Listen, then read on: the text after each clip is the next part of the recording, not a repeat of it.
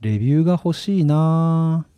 レビューが1件、レビューが2件、レビューが3件、レビューが4件、レビューが5件、レビューが欲しいな欲しいな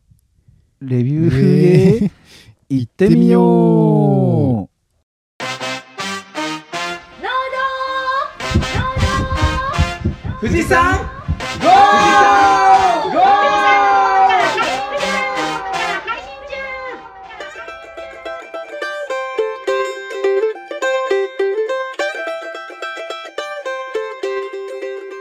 農道富士山号は富士山のふもと静岡県富士宮市を中心に4人のパーソネパーソナリティでお送りします冬に食べたいあったか料理はおでんな大ちゃんと芋こ汁のやっちゃんとサイカラーメンの麦ちゃんと冬はやっぱりお鍋でしょうのいっちゃんの。4人のパーソナリティでお送りいたしますよろしくお願いしますごめんなさいかぶっちゃったやっちゃんいやいやいやいやなんかさ里芋の話をしてあの前回の,、うん、うあのん、聞いてたのもあってでうち母がね山形なんですよ、んそうだからあの結構冬になるとあの牛肉とあの里芋で芋こ汁作ってくれたなーなんていうのを思い出して芋こ汁って言うんですかそう今私な芋こ汁って言った今え今芋はこ汁芋こ汁って言った普通はなんて言うんだっけ芋に芋に芋にあ芋にあそう芋こ汁って言いましたね 私の家では芋こ汁になっててへーそうそうそう牛肉入れるんですねそうそうなんだでもね山形の人うーん それがなんかスタンダードらしくてうんうんあと糸こんにゃくおー入れてうんあ、糸こんにゃくなんだ。そう具材は全部で何具材はねネギ里芋里芋とネギと、うんえっと牛肉と糸こんにゃく結構シンプルなんでへそんな感じ味噌味味はね醤油醤油醤油醤油へー牛肉はねすげえいいやつないとダメなの母のこだわりへーやっぱ山形だから山米形だか沢ら牛。米あ沢頑張るの食べてみたいな牛。すごい気になる。え麦ちゃんはどこのラーメンって言っサイカラーメンですたサイかサイカラーメンって多分知らないですよね知らない、あの奈良県にあるほラーメン屋さんなんですけうどへえもうねなんかすごい美味しいんですよ 何味何えっ味とね奈良県のラーメンってスタミナラーメン発祥の地でほうニンニクがすごいんですよへえもうえっと彩花食べに行った帰りの車内は半端じゃないニンニクでニンニクなんだ次。の日の朝とかも、うんもう車乗った瞬間うわああー せやせや昨日食ったわっていう 感じになる、へーそうそれがね彩花ラーメンってすごい昔は屋台でやっててうんでなんかねえっと父親とか家族でちっちゃい店に昔は行っててなカウンターとかテーブルが2個ぐらいしかないところへえでで外まで行列するんですよだからさ30分とか並んで寒いくなって中に入ってそのあったかいそのニンニクもりもりのサイカラーメンを食べるのがすごい幸せのひとときであーでも体温まりそそううすごい温まうるでなんか今も屋台の店も多分まだあるのかな外でね寒い中あの本当に屋台えっとなんちゅうへーそ屋外で食べるところもあって、んそういうところはすごい寒い中食べてもすごい美味しい、へー奈良県に行った時はぜひサイカラーメン食べてみてください、気になる食べてみたいめちゃくちゃうまいんでへーはいというわけでいっちゃんはそう私はねお鍋だね。うーんまあやっぱりねそうお鍋ねだっていろんな種類があるしさ、うんスープも美味しいしさ、うん締めもラーメンでもいいし、あーおじやにしてもいいしうどん入れてもいいし、もう想像してるだけ で誰が出てくる。悩むうん悩何む鍋何鍋が一番好きですかえ最近ねみぞれ鍋みぞれおーあ大根おろし入ったうんうやんつそう大根おろしがいっぱい入ったやつがすあごい好きえでー鍋の中に大根おろしを入れるのそうそうそうそうへそう、ーなんかさっぱりしたことないよやえ有名あうん聞いたことある聞いたことあるけどやったことないよなうーん美味しいからうんぜ美ひ味しそううんうんんなんか体にも良さそうな感じがする確かにそう爽快確良さそうかだしに確かにえ野菜取れますもんね鍋ね、うんうんうんいいっすよね、うんネギもんうんそうねうんちょっと甘くなったネギとうかんすんごい美味しい美味しね今特に野菜安いですからねい今今あれ あそっかやっちゃんスーパーって普通のスーパー行かないですもんねそうあんまり行か今ないよねキャベツとかそねう100円ですよあ今安いんだね白菜とかもへーめっちゃ安いぜひ消費を増やしして、うんうんうんちょっとでも消費すれば値段上がるんじゃないかな上がんないか のな農家の農家さん救済のためみにん一な日一玉キャベツ食べようみたいな無理ちょっと安すぎてねかわいそうですね今う、ーん確かにね高い時キャキャベツ400円ぐらい一時してましたよありねましたうねんそれ考えると食べやすいけど下がったんだうねんみんなでいっぱい食べましょうううんうんんうんうんはいというわけで僕はおでんやっぱり冬はおでんかなコンビニとかで見かけると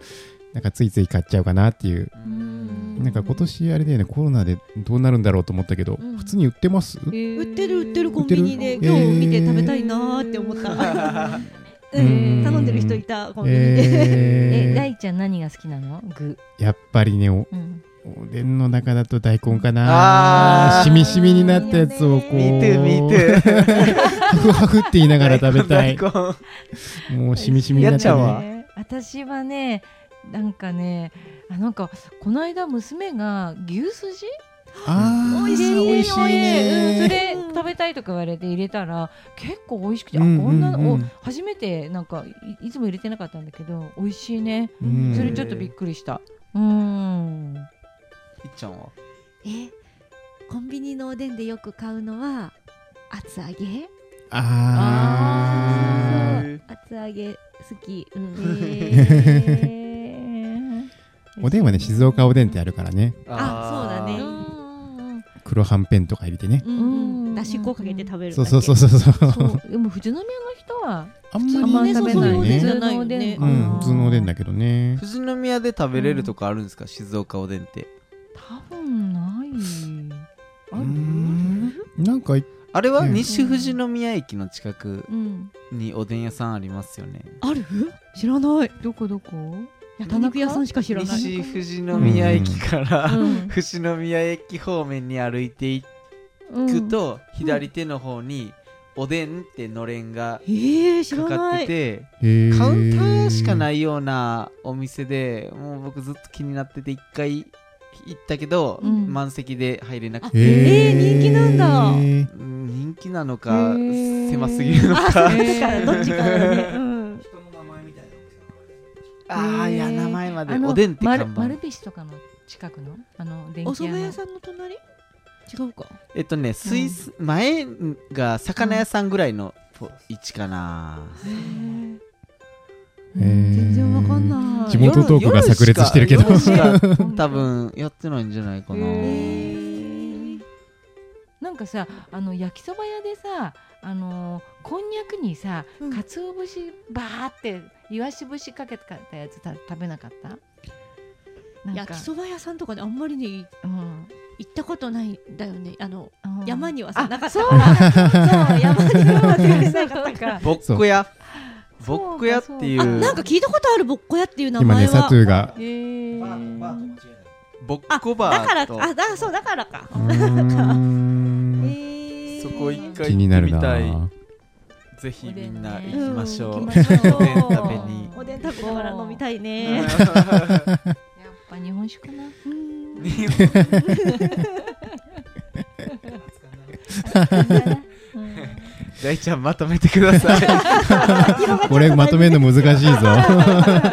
というわけで皆さんあったかい料理を食べてあったかく して、えっと聞いてください。 というわけで今回は、えっと農場キッチンはい、はいえー農場キッチンは、えー、芋こ汁ではなく里芋の、えーいろんな食べ方を紹介していきたいと思います。はいでは農場キッチンへ農場キッチンへゴーゴー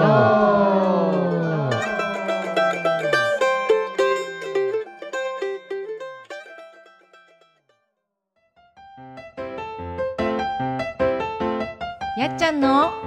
農場キッチン農場キッチンえーこのコーナーは、えー静岡県富士宮市で、えー料理教室を主催しているしている、えー、と野菜の料理教室をやっている私やっちゃんが、えー野菜と,、えー、と畑と野菜をあ畑とキッチンだね畑とキッチンを なんかつなげたりとかつあなげたのりといろかんなあの食べ方をね紹介していくというコーナーです。えー前回ねのこのこ塾であの里芋のあのいろんなことを教わったので、えー今回はですねその里芋についてあの食べ方とかあとまあ体にどんな作用がある成分のこととか、えーっとあれやこれやそしてあの前回ね里芋の皮はちょっとこう絶対に食べられないってお皆さんおっしゃってたんですけど実は実は実はみたいな話とか、はい、していきたいなと思っています。はーい えーそれでですね、えー、とまずじゃあ体にどんな作用があるかというところを、えっ、と、しえーでは問題です。えっ、とあのーからえっ、えーと里芋には食物繊維がすごく多いって、うんうんうん言っていますけど、その食物繊維は里芋のえっとどこに含まれている どこに含まれるど こっていうと、えっと、例えばあの 一箇所じゃないちょっとこれクイズが悪い な川ってことでし ょ川じゃないの川しかないの中身中身中身そう中身とかお芋の中川を剥いたあ中にってこと そこしか食べない質問が悪すぎる出落ちクイズにな ってないええーととくえーと何が言いたいじゃあ正解をあのあ正解はですねあのクイズになってなかったけど正解はですねあのぬるぬるのところにあの実は栄養があの食物繊維はすごい含まれてるんでへぬるぬるにあるーええぬるぬるの成分にそうぬるぬるしてるでしょ、うんあのぬるぬるの部分があのその食物繊維食物繊維であのガラクタンとかあの、うんうんムチンとかっていう成分がその中に含まれててそれがあのそその食物繊維として作用するので、あのなんかこうぬめりを取ってから調理しましょうとかっていうことをね、うんあの言うこともあるんだけど、うん栄養価的に見るとぬるぬるはそのままで食べた方が、あのいいんですよへーそうなんだうんあとね、えっと、カロチンあじゃないカリウムだカリウムがすごく多いので、あのすすごいこう高血圧とか、うんあのコレステロールを下げたりとかんそういう働きもあるのであのすごく実は体のにとてもいい成分がいっぱい含まれていてあのののこのこ塾でもカロリーがね一番低いって言ってたんだけど、あのーその通りでそのし脂質とか炭水化物がすごく少ないくてうんうん水分が多いんですよねその、じじゃがいもとかええーさつまいもに比べて。へーそうだからあのーこうなんだろうもそもそしない芋の中ではさ一番さ、うん茹でた時にさもそもそしなくないえでもささつまさつあまいもとかじゃがいいもに比べるとつるっとしてちょるっと感つじるっとしてるでしあうんー美味しいやつはょそうですよねなんかあー里芋の中でも外れは結構ボソボソ確か にうん確かにして確まかすよに、ねなんかねでんぷんの大きさが違うんだってへさーつまいもと、うんうんさあののじゃがいもとかじゃがいもうんうのんでんぷんの大きさが100分の1とかそんなちっちゃいすごくちっちゃくっきてめ細かいってきめ細かいんだってだかからそれがこう加熱した時にこうそのつるっとした感じにあのへーパサッとするよりもつるっとした感じに変わるうんらしいなるほど独特のねっとり感はそこから来てるってこねとっとり感そううんであのさつまいもと里芋がああのじゃがいもがほら歴史が結構浅いっていう話うん前回してたじうゃんないですか、言ってたうんうんそうで実は里芋はなんか縄文時代から食べられてたんだって稲作より前うんうんかええら弥生時代より前そうへそうーあじゃあどんぐりとか食べてた時とそかう どんぐりの頃からうん実は日本にあってなんかすごい古い食べ物なんだってへーそうだからなんか多分私の中の想像だけどやっぱじゃがいもとかさつまいもって新しいから今もてはやされてる気うんうんうんで 本当はすごい体に合ってるのはさ里芋ううんんでうん米みたいに、うんうあんのすごい日本人と共に歩んできた 歴史が 長い2000年以上のうん歴史があるから。だからねあの今ちょっとじゃがいもとかさつまいもに持ってかれてるけどんうん 本来は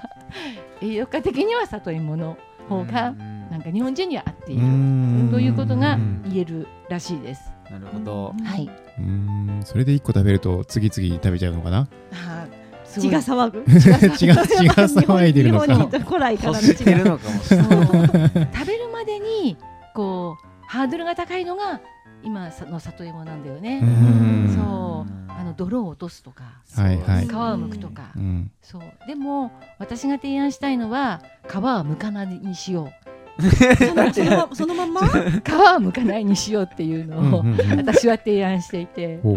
あのそのまま茹でちゃううんうんうんうんあ茹でる時はそうそうで茹でてから味付けをするうんうんうんだからああのーもちろんね里芋を味噌汁に入れたりとかする時はちょっとできないんだけうんど、なんか煮物にする時も、あの剥いて手が痒くなったりとかっていうのうん結構ハードル高いかうら、んなんかや煮るの嫌じゃない、うんだからもうあの買ってきたらざっと泥を落としてそのまま茹でちゃって、うんそこからあの調理するっていうのをなんか私は教室でもおすすめしててうんおへーーで今日ね今ここにちょっと持ってきたんだけど、はいあのじゃがいもをあさつまいもあ 里芋をここカットでお願いします。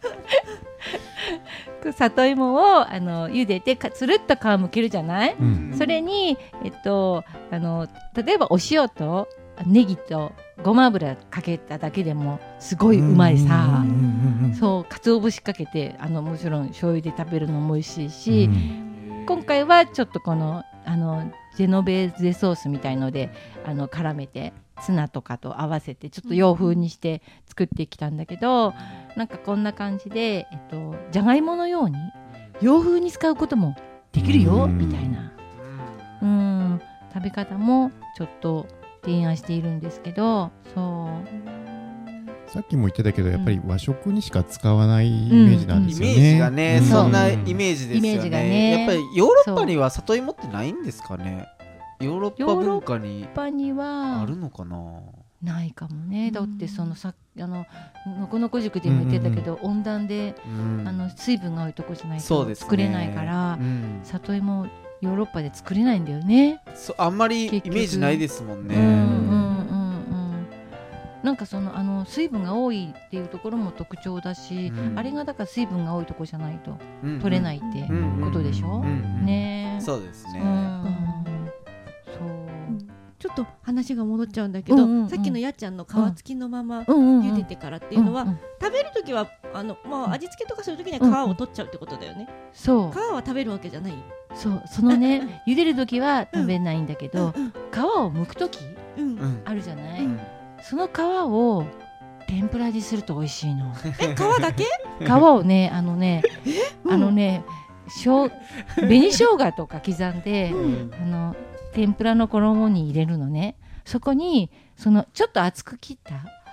皮を入れて揚げると、それみんな笑うけど美味しいからへやーってみてほしい。なんかすごいなんかこう髪の毛食べた時みたいになんか喉になんかこう毛がいっぱい突っかかるとかそういうあ、のはない週三、週三ないはどうなんです かね。あそれもねなんかやっぱ油油で揚げるからうんなんかそれは感じない大し丈夫なのかなあとそのあのもしゃもしゃも、うんやっぱり油で揚げちゃうと全然気にならないんですよ。へーそうサクサクって感じ実サクサクサクサクって感じで、そう、うんあの毛みたいなやつも、うんサクサクみたいな、 かき揚げみたいな感じで。かき揚げみたいな感じで。すごいですね。やっちゃうんん、なんかうん、かぼちゃも皮食べるって言ってましたよね。えっと、あれかぼかちゃぼじちゃゃない、皮じゃなくて綿。まあた 綿か綿まかた、また、かぼちゃのなんか綿美味しかったでしょ美味しかった普通捨てるところをうん食べれるのってすごいですよねそうなの、うん絶対食べれるから、本当食べてほしい。やっぱ皮にも栄養は、そあう、のさっき言ってたけど、うんそのやっぱ皮と実の間がうん一番栄養があるとこなんだようんね。ねなんか他そうの果物とかでも言うもんねそうそうそうんでそこを食べないとあのもったいな一番もったいなくってでほら現代人って結構ほらアトピーとかさ皮膚があのちょっと弱いのも皮を剥いて食べちゃうからだよとかって言ってる説もあるくらい、えーうん、なんかあの本当に皮は剥かないで食べれるものは剥かないで食べましょうねって今結構いろんな人も言ってると思うんだけど ね。そうえそう、あのレンコンとかごぼうも剥かないでね食べようねうんみたいなああごぼうは言いますようんうね、んうんうんよくねあの言われてるのでそううん 今ねサトゥー P からうんちょっと情報が回ってきまして、うんえっ、と養殖、うんうんえーであまりイメージないっていう話だったけど、ううん、うんんー んとねキキプロス島やエジプトではうん里芋は伝統的な食品として多くの料理が今日に伝わってるそうです。キプロスとはい、どこを切符キプロスではありそうですギねリシ確ャかにねあ古代ローマの料理書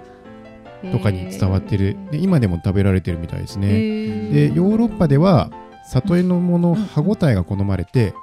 ぬめりは好まれないため、うん油で揚げたりレモン汁などの酸味の強い調味料を使ってぬめりを取って歯ごたえの調節を行ってるそうです。はい、い食べられてはいるんだ一応食べられてるみたいですね。あんまりなんかイメージないですね、うんうんでもなんないかねないフレンチとか食べてさ出てくるイメージないもんねないないないないい。ないねないないな いじゃがいもは出てくるかもしれないけね付け合わせど。とかにもないもうんね、んだから逆に向こうとしては新しい食材みたいな感じで使ってるのかもしれないあーね。そっかうちらで言うじゃがいももとかてはやそうしいうてる系。もうつけはやしてる系。うーんそうであの今日は最後にねあのちょっと意外な使い方、うん里芋の、うんえーそれをちょっとお伝えして終わりにしたいんですけど、うんあの里芋のあの食用以外で何か使えないかって話ちょっとしてたじゃないですか。うんあれで、あの里芋そこれ言うとなんかちょっとあの引いちゃう人も結構いるんだけ ど実は里芋であのあの湿布湿布を作ることができてうんそれあのまあえっ、と例えば内身で捻挫した時に、その湿布を貼ると痛みが激減るっていうえー里芋の湿布っていうのがあって、これあの、えっとこういう自然食の業界では結構有名なものなんだけど、あの里芋をすりおろして、うんでそのすりおろした里芋に同量くらいの小麦粉を入れてであのちょっとこう耳たぶぐらいの硬さにしてあ,、うんあと生姜も1割ぐらい入れるんだけど、うんそれをねあの幹部にうんあの貼るのよ。うんなんか美味しそうだけど。それがねあの結構ねあの痛みがあの普通の湿布するとあのうちの子もね骨折とかした時に普通の湿布だと夜眠れない痛いんだけどでもそれをすると痛くなくて寝れるみたいへなえ。生のが本当は一番いいんだけどあの生じゃない時もあるじゃないねそういう里芋の粉っていうのも売ってんの小麦粉と混ぜたた。そうそういうのが売っててそれを使ったりもするんだけど生が一番やっぱ酵素もあってあのよく効くんだよね。えーでもそ牛が足怪我した時とか、うんなんか結構、うんなんかこう足腫れちゃったりとかしたりする時あるけど、う、うん、すぐ絶対いいと思う。ね聞きそうだね、うん えやっちゃんはねやっちゃんはやったことあるそれもちろんやったことある。えーうん、すごくいいいいの。あったかい冷たい冷たい冷たいで、へー三四時間でやっぱこううんなんかちょっと匂ってきちゃうのね。なんか臭くなってきちゃうの。ほうそれがなんかこう毒がこう出たとかっていう表現をしてそれがまたちょっと怪しいとかっていう人もいるんだけどなんかあのそれとだから34時間で取り替えるんだけどね、そうあのやっぱこう骨折とかうん捻挫とかそういうのにすごくよくってあのうちもあのお店にいる時はその部活の先生コーチとかがまとめてよく買いに来てくれててその里芋の粉をねうんうんそのせ怪我した時にそれやると早いからみたいな感じでそういう先生もいるくらいあのすごい即効性があるのへでーそうでその時にね気をつけなきゃいけないのがそのあの皮を厚く剥かないとそのさっき成分がさ あのいっぱいは入ってるって言ったじゃん皮とうんうんうんうんその皮と実の間の成分がかゆさも生むんだよね。あーそうかうんなもんでそこをね厚く向かないとあの痒くなっちゃうの当てたところが、うんうんそうだから結構厚めに剥いてすりおろすでその剥いたのはあの天ぷらで食べるああそうなるほいう一連の流れがあるんだけど、そう、う ど。んやっちゃんちのね流れがそうそうそうなそんう だそうそうそううへんーあのだ一回騙されたと思って、その尻尾うはんうん塗るじゃない。うんあとラップとか巻くの。それともそのまま置いといてうんカカピカピになるまでなんかほっとくの。そうそれねあの表面あの直接ペタッと貼るってその外側はやっぱベタベタしちゃうから、なんかのさらしみたいな、木綿の布みたいなものにくっつけるかうちの母はねキャベツ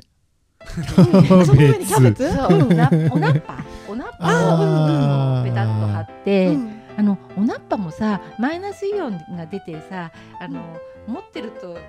体に 電気が抜けていいとかって聞いたことない知らないなのない ナッパ持ってるといいのまあ、まあそれいろいろ言い始める とちょっとあれなんだけど、まあ、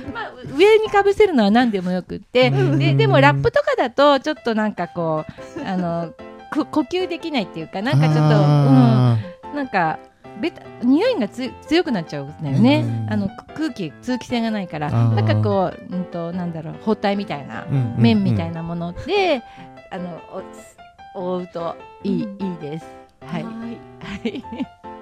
りました。えもう一回材料言ってください里芋とはい、里芋と小小麦麦粉粉とと生姜生姜生姜はね1割ぐらいで里芋と小麦粉が1対1ぐらいうんやっぱ生姜も生の方が酵素がそうそパウうダーとそかようりそもういいけどまああのなければね粉でもあのいいし、うんうんへーそう初めて聞いたうんそうこれはね初めて聞く人多いと思うんですけどん本当に痛くなくなるのでちょっへーと騙されたと思 ってちょっと捻挫とかした時うんぜひやってみてくださナいッ。パも、えーナッパも気になる。ナッパは本当に何でもいいの巻くの。なんか白菜とか。あそうそうそうなんかこ巻きやすそうな巻きやすそうなやつ。そう高菜とか巻きやすそそう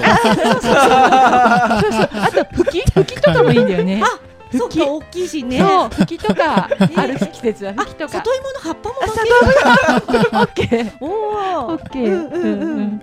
何でもいいです。ちょっと最後がなんかちょっと眉唾っぽい話になりましたが、あのーこれはあのちょっと本当に外歩けないです寝るときにね葉っあぱでの人葉っぱ巻いてる巻いてる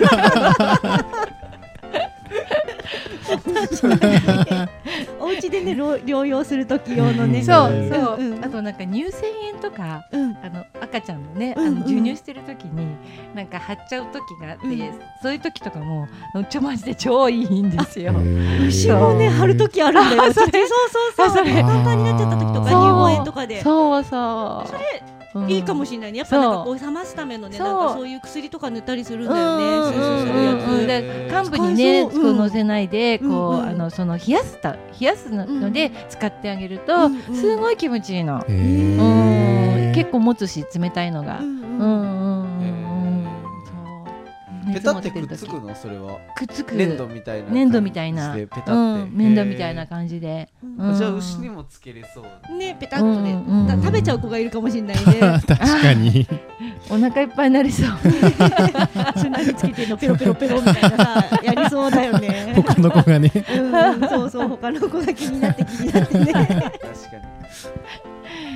はい生姜とか牛はあんま良くなあい確かえー、食べさせたことないからわかねえんないけなど、んかあんまり良さそうにじ刺ゃない激ですよ物ねでねあーうんなんだろう確ねかにちょっとぐらいだったら大丈夫なのかな。その湿布に湿布で入ってる分ぐらいは。うんうんうんう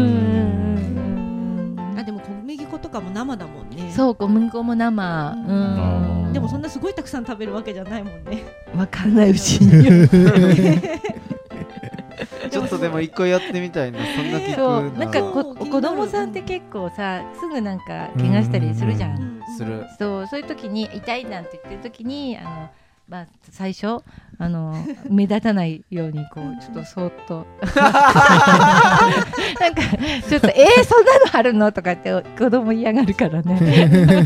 も葉っぱ張るってなったら楽しくなってねなんかね良さそうだようんねうんうんぜひやってみてください。はい、そんなところで今日の農場キッチンは、ちょっとキッチン最後キッチンじゃなかったけど芯を飛びば飛び出してなんか保健室みたいな飛び出しましたが、はい、あのこんな感じで終わりたいと思います。ありがとうございました。ありがとうございました。デザートへ富士山へゴゴー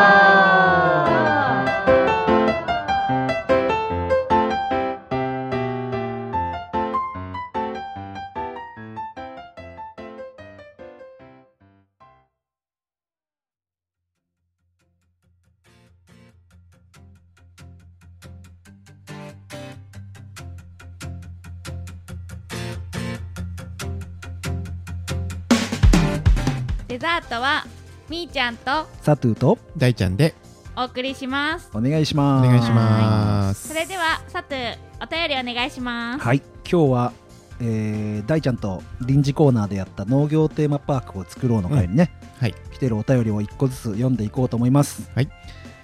一つ目、頭脳さんでいいんですかね、これは。うん、ZUNO さ ZUNO んさんはい頭脳さん、いつもありがとうございます。農業テーマパーク番組、楽しみにしています。配信はアンカーがおすすめです。他の配信方法が簡単に利用できますし、シーサーに MP3 ファイルのリンクを貼れば、シーサーの容量を気にせず、本体から聞いてもらうこともできます。農家の種も今はこの方法で配信しておられます。というメッセージいただきました。ありがとうございありまがすとう。ございますなんちゃんわかりますかこれ、みーちゃん。なんちゃんなんちゃんわかりますかこのアンアンカーとか。ちょっと難しいですねそうっすよね。あ のリスナーさんにも説明すると、アンカーっていうアプリがあって、うんそこがあのもう自分でそのまま収録、携帯使って収録して編集して、こういう系の音楽とかって言われて BGM も勝手に入れてくれて、で音量もスーって下げてくれたりして、人が喋り出すと音量が下がったりとかして、編集も簡単にできるアプリがあって、うんうん、でシーサーブログに今僕らは上げて、えー、とはポッドキャスト配信してるけどそれがシーサーに MP3 ファイルをリンクを貼ればっていうとこなんだけどシーサーっていうのはシーサーブログってうんうんいうやつです、まあ分かんないよ全然分かんないよって人は YouTube とかでねシーサーブログとかって入れると何ができるか分かるかななんていうふうに思います、うんやっぱアンカーが強いみたいですね、ですねズノさんありがとうございましたありがとうございますありがとうございます続きましてえーと続きまして、うん常連のピサさんからいただいてますありがとうございますありがとうございあまりがすとうございます農道富士山号第51号目拝聴農業テーマパークを目指すってテーマは面白そう別番組に分けるほどテーマ違うとは感じないけどどうなんだろうそれ単体だと特化できる代わりに敷居高くなりそうな気も地元で農業テーマパークって呼べるところは知らないなおとらお隣の岩手なら小祝牧場小祝農場がそれに近いかなというえーツイートいただきましたありがとうございあますりがとうございありがとうございまますす小祝農場ってみーちゃん小祝乳業のとこわかんないけどなんかあのペットボトルとかで美味しそうなうん飲み物の小あ祝るよねい小祝乳業ってね乳業みたいなところかな、そこなのかなやっぱいつもピサさんのツイートってちょっと知的だ よねうんうんうんうんそのそれ単体だと特化できる代わりに敷居高そうな気もとかってやっぱいろんなポッドキャスト番組聞いてるから、うんうんうんそれをやることでどうなるのかってこともねううんうんんよく考えてくださってうんありがたいですねありがたいですありがたいですぜひあのリスナーさんで地域にある農業テーマパーク、うんぜひ教しえてくれたらななんてうん聞きたい聞きたいそうどんなテーマパークかなんかも内容を逆に僕らに教えてもらってもいいかなそうですね。ぜひ行きたいななんて思いますねはいはい続きましてみーちゃんしんごさんのお便りお願いしていいですかはい農業テーマパークの配信いいと思いますあとお二人の話が止まらない感じありじゃないですかね佐藤さん普段の配信では話す機会が少ないので新鮮でしたよ農業や自然を生かしたテーマパークの妄想は実は農家さんは皆さんしてるんじゃないですかねっていうことですありがとうございますありがとうございありがとうござま。います実は慎吾さん「楽しきラジオ」ってご自身のポッドキャスト番組で農業テーマパークを作ろうからちょっと発想をしたうんあるイベントをやりたいなんて、ツイッターでも絵を描いてね、うんうんあげてたり上げてくれてまししてたたねもんででやっぱりその農家さんはテーマパークなんかは意識するんじゃないかななんてうん言ってるけど、みーちゃんなんかはどう酪農テーマパーク、なんかいろいろうん、うん妄想はしてるうんうんうんうん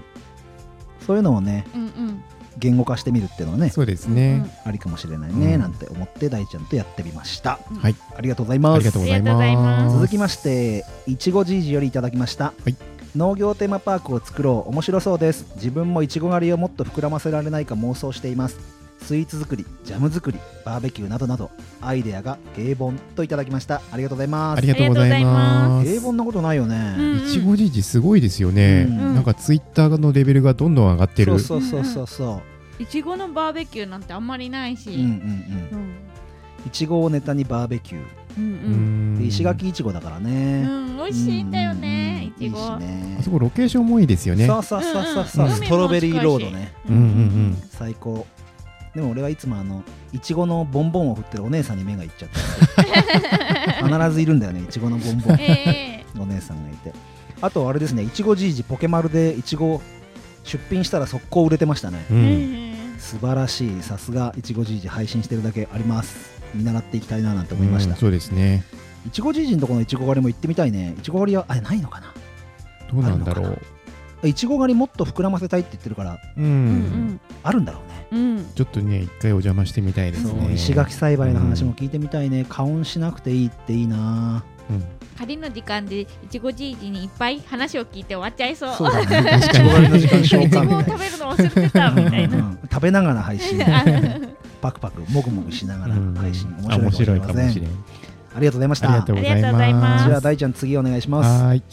えーこちらもえっ、と常連さんですね、うん小次郎さんからいただきました、はい農業系のテーマパークを作ろうこれがどこまでやれるのかそれとも妄想で終わってしまうのかうん今後の展開が楽しみいつものわちゃわちゃとした雰囲気も好きだけどじっくり話をしていくスタイルも良い、えー話すことで出てくるアイディアまとまることも多いしとりあえず大ちゃん噛みすぎといただいてます あえて大ちゃんの髪を消さずに配信してみま したなぜなら2人で喋るとあまりにもちょっと短すぎるからいろいろねうん大ちゃんとのわちゃわちゃも配信してみましたはいでもこのコメントはあまり噛まずに大丈夫でしたね。いいです ねそうそうそうそう練 習しましたうんうんうんなんか落ち着いて読めるように俺らもなってきてる感じがお便りの読みも、うん最初すげえ緊張してさみんなガクガクガクガクガク口が動かないような状態で人の文章を読むからさ 第1号とか聞いたらなんかちょっとドキドキしちゃう。緊張しちゃうよね うんうんでそこら辺をさいだいぶ俺らもうまく人のコメントを読めるようになってるなって感じがうんします、はいお嬢さんありがとうございあます、りがとうございますさあ続きましてい素敵なゲストで来てくれたはいともちゃんのお便りをみーちゃんお願いしますはい。美味しいイチゴとぶどうがあるなら、摘み取った後に自分でクレープやパフェを作りたい。ピザもいいけど、テーマパークにスイーツは外 せない。上手に読めました はい。噛んだとかって言って話の後だとプレッシャーかかるんだろうなとかって思ったけ どすげえ綺麗に読んでましたねありがとうございますありがとうございます絵文字がよだれ垂れてるやうつでんうすんね。うんうんピザね、うんうんピザありだけどやっぱスイーツがね欲しいよねでもパフうェん自分でなんかフルーツとか並んであって自分でなんか盛れるってなんかそれだけで楽しいかもしれうないんな俺だからデザートピザみたいな感じうんううんんもいいなーなんて思うしねシャインマスカットで焼いたらどうなんだろうあのー静岡の農家さんはねはいやってる、へえパン、まあ、パンケーキじゃないなあれはなんだえーシフォンケーキみたいな感じのシャインマスカットバージョンやってるねでうん色がさ緑が消えちゃうもんでああまあまあ、まあ、そこら辺残念だけど香りが強いからさマスカットうんうんそっ香かってそっかやそっかつがいいと思いますよちょっと来年佐藤のシャインマスカットでパウンドケーキやってみようかないやー 食べに行っちゃでおきたうら教えてください。あ、できたら持ってき て。感想言います。食べに行けよ持ってきてじゃなくて持ってきてとか言って。食べに行きなさいよはいともちゃんありがとうございましありがたとうございあま続すきまして鬼おろしさんからいただきました第51号目拝聴中です拝聴中のコメントですね、うん農業テーマパークどんな感じになるんだろう楽しそうですといただきましたありがとうございますありがとうございありがとうございま。ます鬼おろしさん麦ちゃんのお便りをあのお弁当の蓋で読んでいただいてね、すごい温かいコメントを僕らに向けそうそうてそうくださってすげえ嬉しかったねなんか番組のね紹介もしてくれて、そうなんかその6人でやってるってのが他にはないなんてところうんもうんうん話をしてくれてありがたかったななんていうふうに思いましたぜひ鬼おろしさんの「お弁当の蓋というポッドキャスト番組も聞いてみてください、はい、ありがとうございまありすありがとうございます。続きましてはい高飛さん、はい、高飛さんからいただきました。えー農道富士山号、えー農道テーマパーク話は面白そうなんですが、初めの農道富士山号の掛け声は残してほしいです。あのみんなの声は元気が出るからといただきました。ありがとうございますありがとうございます。そこで元気を受け取ってくれてるわけです ね。チャチャチャチャチャなーだーですね。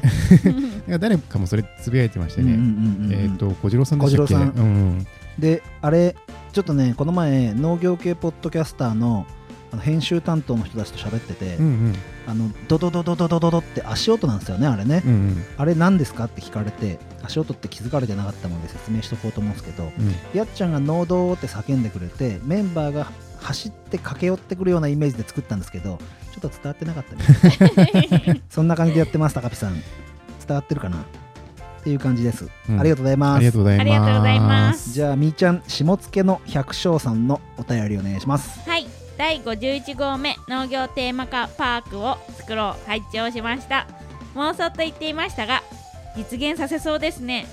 ぜひ続きを聞きたいですそうですねそれが目的かなどっちかっていうと、うんうんなんか出力することで実現に近づけるみたいなそうそうそう自分だけでねなんか持ってるだけじゃうんできないんでね、うん、実現するまで語りますねうん、 語り続ければいつか叶うみたいな、うんうんいつかじいちゃんになってるみたいな、うんうんそんなのもありかななんて思いながら、うん、どうでしょうね。やってみたいでですもねできないことも出力してみたいね。うんなんかワクワクしながら仕事できるようにしていきたいし、うんうんできないことをはしゃ喋っちゃいけないみたいな感じにはしたくないから、うんうんうんぶっ飛んだことも喋ってもいいんじゃないかなって、そうですね、もうね、そこからね、できること、できないところの範囲は、まあ、現実が勝手に突きつけてくると思うので、うんんぶっ飛んだ妄想していけたらなとも思いますね。はいありがとうございました。ありがとうございますありがとうございましたさあ僕の方で読みたいのは神エビ和牛さんでございます、男2人の夢語りいいですねといただきましたありがとうございありがとうござまいすますすごいシンプルにうん書いてくれましたがまあお味噌汁ラジオでね神エビ和牛さんゲストで出てうん熱く語ってました んでそれに負けないように僕らもそうですね妄想していけたらなとうんいうふうに思っております、はいぜひ神エビ和牛さんが富士宮に来た時 は熱く語りたいと思います、お待ちしてますお待ちしておま待すちしてますあみーちゃん、神エビ和牛さん、なんかあのメッセージあるダイレクトで、えー、っと神エビさん。えー、っと特にないそう であす。そう急に言われてねあれ だけどなんか兄弟え神エビ和牛さんのうん、兄弟とうん私のうん、知り合いが友達でした、難しいね、なん か。 ちょっと難しいんですけどまた富士宮に来た時に説明します、なんかつながりが深いですね、うん神エビ和牛さんとね、面白いですね。ありがとうございます。ありがとうございますさあ、ということで、とりあえず、ず、ずっつじゃねえや。10通は集まりましたんで、大ちゃん、はいやってみますか。はいちょっとで、もう多分配信されてるんですよね。これ多分。実は実はこれが配信される頃には多分配信できてるんじゃないかなってはい思いますから、ちょっとやってみましたんでねうん、鳥は取ったんですよね、はい鳥は取ったんですけどそこからが大変なんだよね編集がね、ちょっとねうんぜひ農業テーマパークを作ろうを配信できるような段階までいったらツイッターの方でも投げかけていこうと思うので、お楽しみにお楽しみにということで頑張っていこうと思います、はいありがとうございました、農道富士山号ではリスナーの皆さんからご意見ご感想ご質問などを募集していますツイッターは「ハッシュタグ農道富士山号」をつけてつぶやいてください農道は農業の農に道富士山は数字の223号はバスの1号車2号車の号です Facebook ページとあと LINE のオープンオチャッートプンチャットうんと、あとメール G メールアドレス、ね、 G メールアドレスがありますのでそちらにもコメントなどしているとコメントなどしていただくと嬉しいですぜひお便りお待ちしてい待まっすてま待ーっすてます概要欄に貼ってありますのではい踏んでくれるとありがたいですはーいあのさみーちゃん、レビューがねうんアップルポッドキャストはレビューが打てるんですようんでそのレビュー打ってくれると、まあ、星5ってつけてくれるだけでいいんだけどうんあのなんかそのアップルの方でおすすめに上げてもらえたりとかするのよねおーうんうんだからね、まあ、どういうシステムになってるかわかんないんだけど、まあ、コメントはなくてもいいから星5を押してくれるだけでもあのともちゃんが出してくれた4月のレビューがあって以来うんうんもう下手したらこのままだと1年間誰もレビューを書いてくれず に過ぎていくみたいになっちゃうから、うんうんぜひリスナーの皆さんで Apple Podcast で聞いてらっしゃる方はレビューを書いてくれるとありがたいでですす。ねお願いします聞くだけだとね下まで行かないんでねそうだね、うんそうだね。下まで一番下までスワイプしていくとうんうんうんレビューできるんでねぜひぜひぜひお願いしまよろすしくお願いしますお願いしますはいそれではまた来週へまた来富週士山へゴー